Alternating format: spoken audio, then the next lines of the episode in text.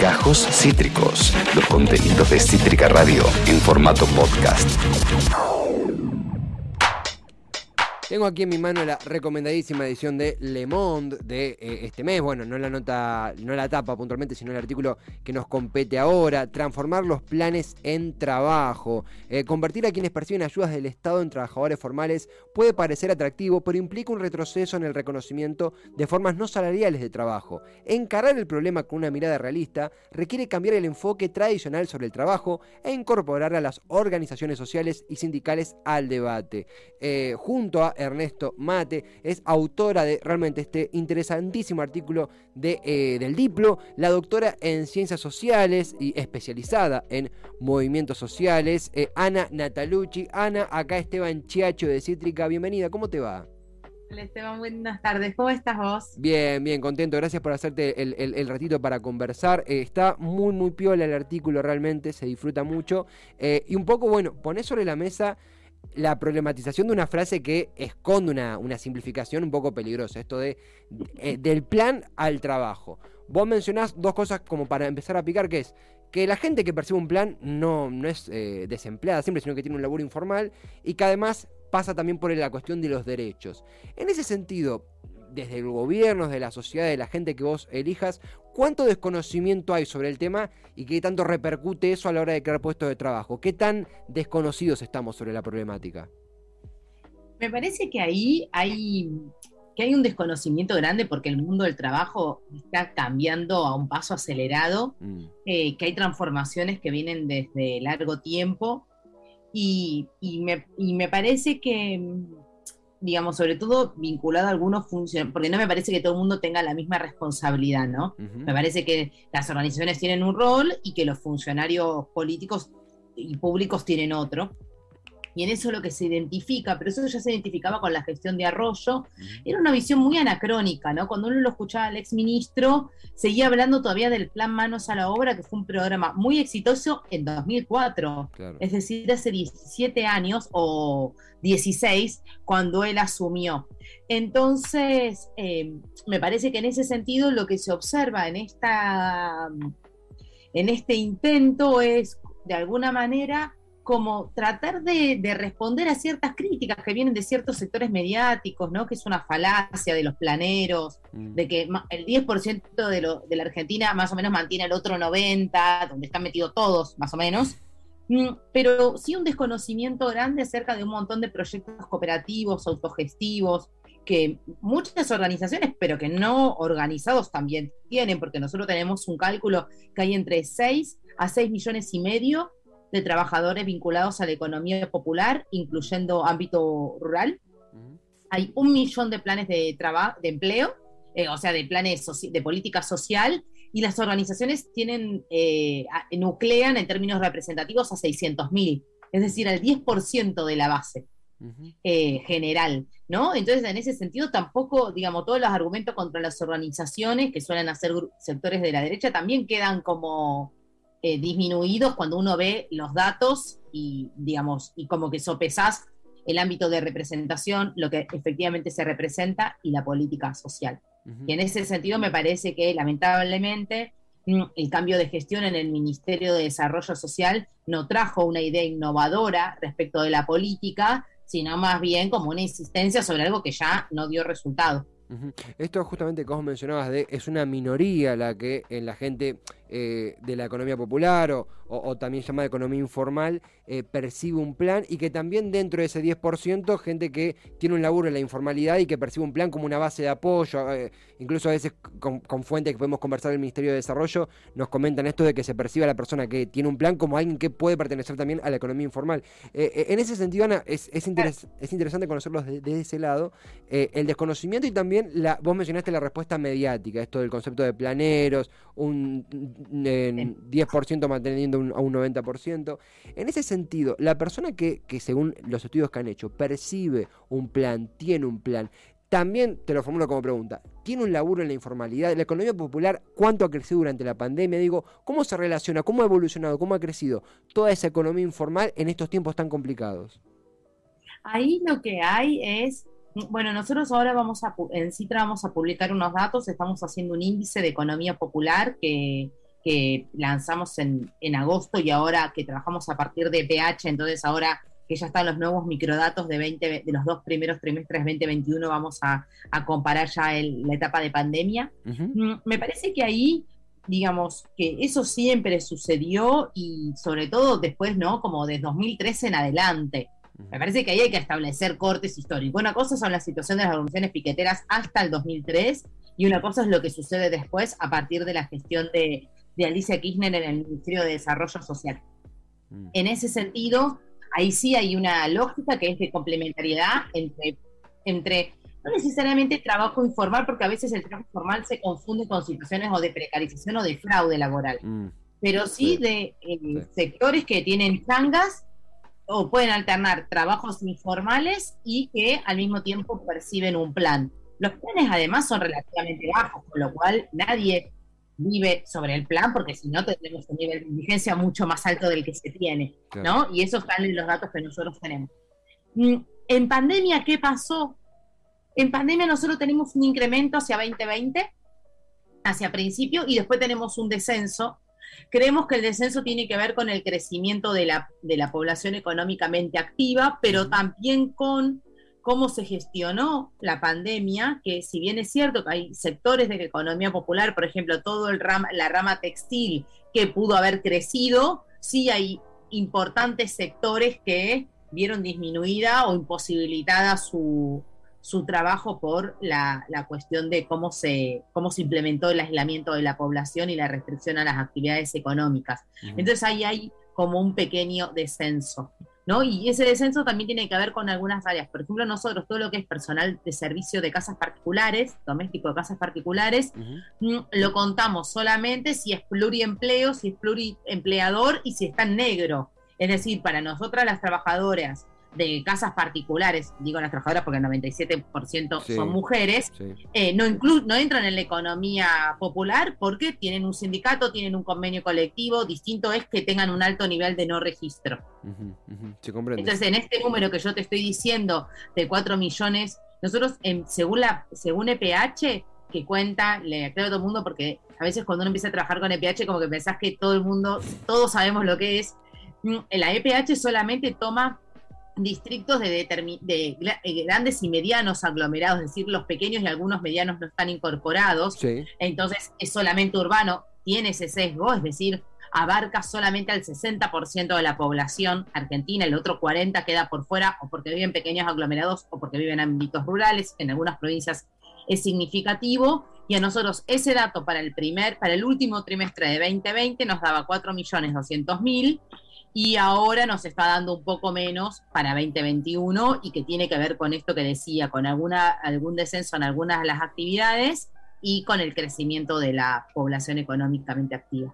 Estamos escuchando a Ana Natalucci, ella es doctora en ciencias sociales, especializada en movimientos sociales, entre tantísimas otras cosas, bueno, es profesora en la Universidad de Buenos Aires, de nuevo, entre muchísimos otros, otros trabajos. Ana, algo que vos mencionaste en la nota, de vuelta, recomendamos fuertemente el, el, el Le Monde de cualquier mes, pero justamente este mes porque eh, bueno, es medio el eslogan, una voz en el medio del ruido. Está bueno porque realmente pone sobre la mesa una visión crítica y a veces muy poco escuchada sobre la, actual situación laboral argentina. Vos mencionás de que en la ecuación del gobierno, esto de, bueno, el puente, literalmente, ¿verdad? Se le menciona un puente al empleo, como, como lo menciona, por ejemplo, Massa, eh, se extravían, se pierden eh, los agentes como los derechos laborales y el, ayornamiento que, requieren y los movimientos sindicales, el, eje sindical.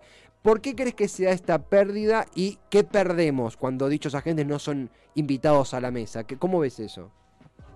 Ahí me parece que a nosotros con Ernesto cuando escribimos la nota y empezamos a escuchar esto de masa nos sorprendió porque es muy parecido al plan empalme que había impulsado el macrismo, ¿no? En la gestión de Carolina Stanley. Incluso el de masa es un poco peor porque prevé algunos beneficios a algunas empresas que el macrismo no preveía, que Cambiemos no preveía. Mm, y ahí de nuevo, digamos, lo que se ve es esto, ¿no? Como una, como si fuera un guiño a algunos sectores que creen en esto de los planeros. Y ahí lo que no se ve es en principio una cosa que quiero decir que no dije antes es, eh, hoy no se está creando empleo privado en términos registrados. Lo que se está creando es hay un tipo de crecimiento vinculado a algunas áreas en específicas, sí la construcción, pero no muchos otros, eh, que además requieren como cierto tipo de calificación, tampoco es menor esto. Em, y ahí lo que me parece, lo que nos parece es que hay propuestas que son un poco más innovadoras en política social, ¿no? Y que ahí muchas veces eh, los dirigentes, uno, esto es una opinión personal ya, mm, uno puede ser que haya que con esta velocidad de las transformaciones, de los cambios, de la magnitud de la crisis que atraviesa la Argentina, puede ser que algún dirigente no esté totalmente informado o no tenga la expertise para eh, afrontar o definir algún tipo de política, ¿no? Sí, pero en ese caso lo que nos parece es que ahí hay que consultar a las organizaciones que sí tienen esa expertise, que sí tienen propuestas, que sí saben para dónde ir. Y en eso nos parece que todo el plan de desarrollo humano que están desarrollando la CETEP, o sea, la UTEP hoy, que empezó como CETEP, y, las, y ciertos sectores de CGT, nos parece que aún, que puede ser materia de discusión, pero que es una muy buena base respecto de algunas cuestiones que son importantes, como crecimiento económico, como industrialización, como hábitat, como pues, todo mediado por una cuestión ambiental, ¿no? Hoy se está discutiendo la ley de envases en el Congreso. Es decir, las organizaciones tienen una agenda muy actual muy informada de algunos problemas claves, por ejemplo el ambiental, que la clase política la ve como por el costado mal, eh, y sin embargo no son convocados. Y eso es parte del problema, porque sobre eso también, digamos, se dirime para hacia dónde se define la política. Mm, mm. Queda, es interesantísimo porque hemos charlado aquí, la, espero pronunciarlo bien, la Unión de Trabajadores de la Economía Popular es la UTEP. Sí. Sí, sí, hemos charlado aquí con gente de, dicha entidad. No les obliga, son tremendamente abiertos y uno se queda hasta, te dirá, con un poquito de, bronca porque realmente son ideas súper innovadoras y a tono con un montón de necesidades y agendas eh, alternativas necesarias que, bueno, que como vos describías, no están siendo invitadas a la mesa. En ese sentido, eh, obviamente que la nota eh, afortunadamente un análisis mucho más profundo, técnico, abierto para quienes no estamos en, tema. También está esto que vos mencionabas de la estigmatización, ¿no? el seguir esa premisa de los planeros, esa, esa no llamada. Eh, a fin y a cabo, sea por una cuestión de desconocimiento, sea por una cuestión mediática, ¿sos optimista sobre que esto puede cambiar? Porque uno imagina que si no se da, lo que viene es peor. ¿Son más pesimistas o optimistas sobre la evolución del diálogo entre estos dos agentes? No, creo ahí que hay muchas dificultades y que hay muchas dificultades que tienen que ver con la conformación del frente. Mm. La verdad que yo no estoy en un momento muy optimista, la verdad. Después de este año mm. tremendo de, de bianio, tremendo de pandemia. Sí, lo que me parece es esto, que yo ahí la verdad tenía como más expectativas en la nueva gestión de desarrollo social, ¿no? Mm. Eh, como todos los que veníamos trabajando política social, sabíamos que mm, Daniela Arroyo era una persona comprometida, pero que sí, digamos, seguía teniendo una visión de programas que, repito, el Manos a la Obra funcionó muy bien en 2004, pero que después de 2004 en adelante hubo un montón de experiencias que eran interesantes. Y en eso, por ejemplo, mm, el ministerio volvió a reeditar algo que era la Argentina Trabaja o el Ellas Hacen bajo el nombre de Proyectar Trabajo, que es un programa muy interesante y que sin embargo no le está dando la relevancia política en términos de recursos, de viabilidad política que necesitaría. Y en ese sentido me parece que también hay un falta un poco como de innovación, un poco de creatividad y un poco eh, de decisión de afrontar algunas soluciones y de ayornar un discurso de es eh, suponga, suponiendo, ¿no? o sea, dicho con, contrafácticamente, suponiendo que volviera algo así como la sociedad salarial que conocimos entre los 50 y los 60. Eh, algo hay que hacer en lo inmediato con todos esos, ese 40% de la población que está bajo la línea de la pobreza, mm. ¿no? Y eso no se va a resolver, digamos, y eso, digamos, si uno tuviera expectativas de que volviera algo de una sociedad salarial, si uno está pensando que eso no va a suceder por lo menos en el mediano plazo, tenés que pensar como en ampliar formas de trabajo, formas de integración social que no remitan solamente al trabajo asalariado, registrado, ¿no? Sino como ir pensando en otras opciones. Siempre, y a mí me parece que en esto es importante este diálogo entre CGT y UTEP, porque durante mucho tiempo hubo ciertos resquemores, mm. y incluso en OIT es una propuesta de ciertos sectores, que bajo la idea de cooperativa ¿no? Se desligan de cargas patronales. De hecho, sabemos por experiencias que hay muchos sectores empresariales que cerraron sus pymes durante la pandemia y las volvieron a abrir y en vez de recontratar a los trabajadores que habían, contra, habían despedido, mm. pese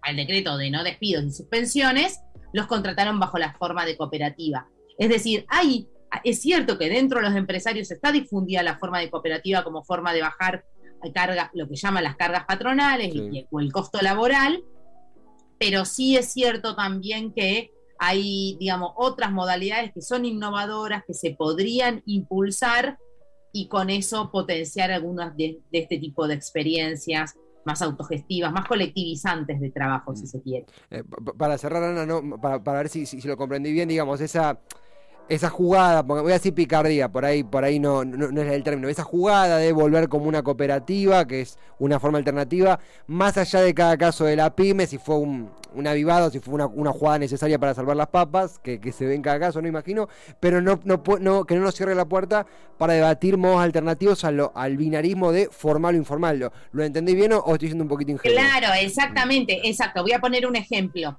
que se sabe poco ese ejemplo, pero en enero de 2016 apenas asumida Carolina Stalin, que es cuando arrasan con el Argentina Trabaja y empiezan a difundir este plan en Palme, que es bastante parecido al puente este que presentó eh, Sergio Massa en la Cámara de Diputados.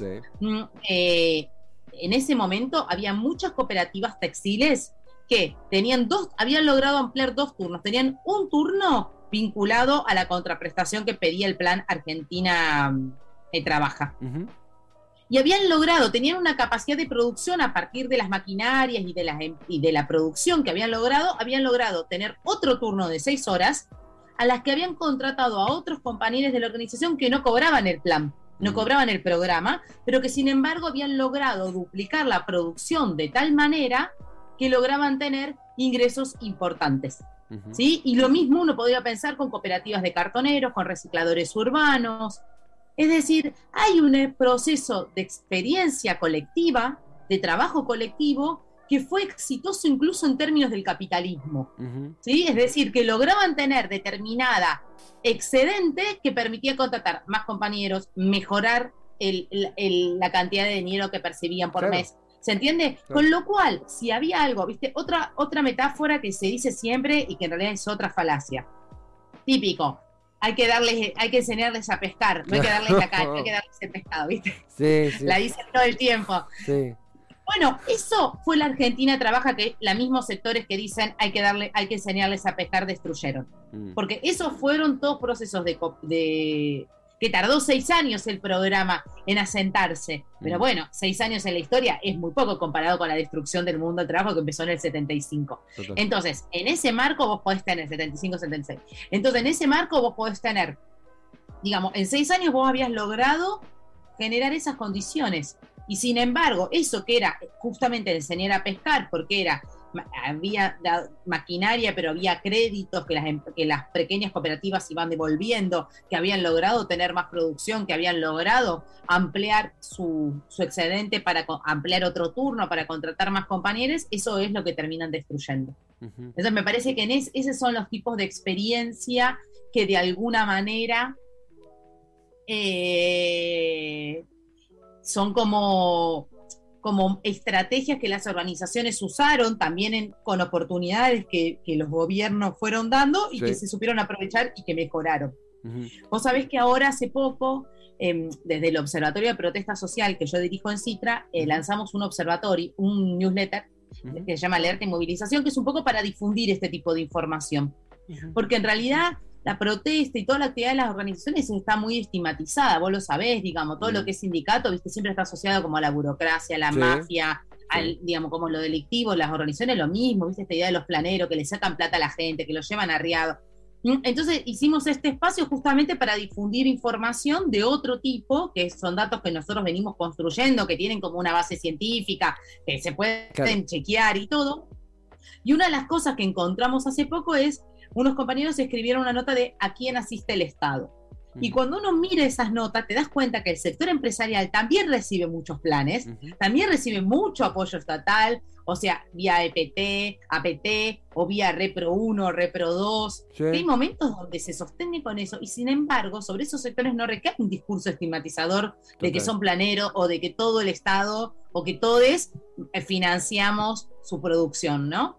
Y entonces en ese sentido me parece que ahí es donde también, volviendo a tu pregunta, involucrar a las organizaciones supone poder salir de esas falsas disyuntivas es interesantísimo realmente superar esa, esta cosa que tenemos asumida, que nos rodea, digo, el mundo salarial, el mundo formal, informal, el binarismo, la alternativa cooperativa, eso y más, no solo en, la verdad, una charla eh, formidable que nos has, nos, obsequiado, Ana, también en transformar los planes en trabajo, pregunta, transformar los planes en trabajo, el artículo que has escrito para Le Monde junto a Ernesto Mate. Eh, Ana, un placer inmenso realmente, hace tiempo que no conversábamos, eh, así que si te parece, te comprometo para seguirla en otro momento y felicitaciones por el artículo y todo lo que andan laburando, que está tremendo. Gracias, gracias Esteban. Buenas tardes a todos. Para vos también, fuerte abrazo. Ana, Ana Natalucci. Eh, eh, escuchar para aprender realmente, doctora en ciencias sociales, especializada en movimientos sociales, ha escrito un artículo eh, imprescindible para Le Monde Diplomatique, transformar los planes en trabajo, preguntando, problematizando sobre esto que nos venden como tan simple como, che, bueno, el que tiene un plan, denle un laburo y listo es más complejo, es más interesante de entender. Y más allá de todo esto, es imprescindible entenderlo para hacerlo bien y no caer en, un, en una táctica nada ayornada, una táctica que nos deja siempre eh, con la manta corta. Eh, capa, Ana, realmente la pasamos muy bien escuchándola. Acabas de escuchar Gajos Cítricos. Encontrá los contenidos de Cítrica Radio en formato podcast en Spotify, YouTube o en nuestra página web.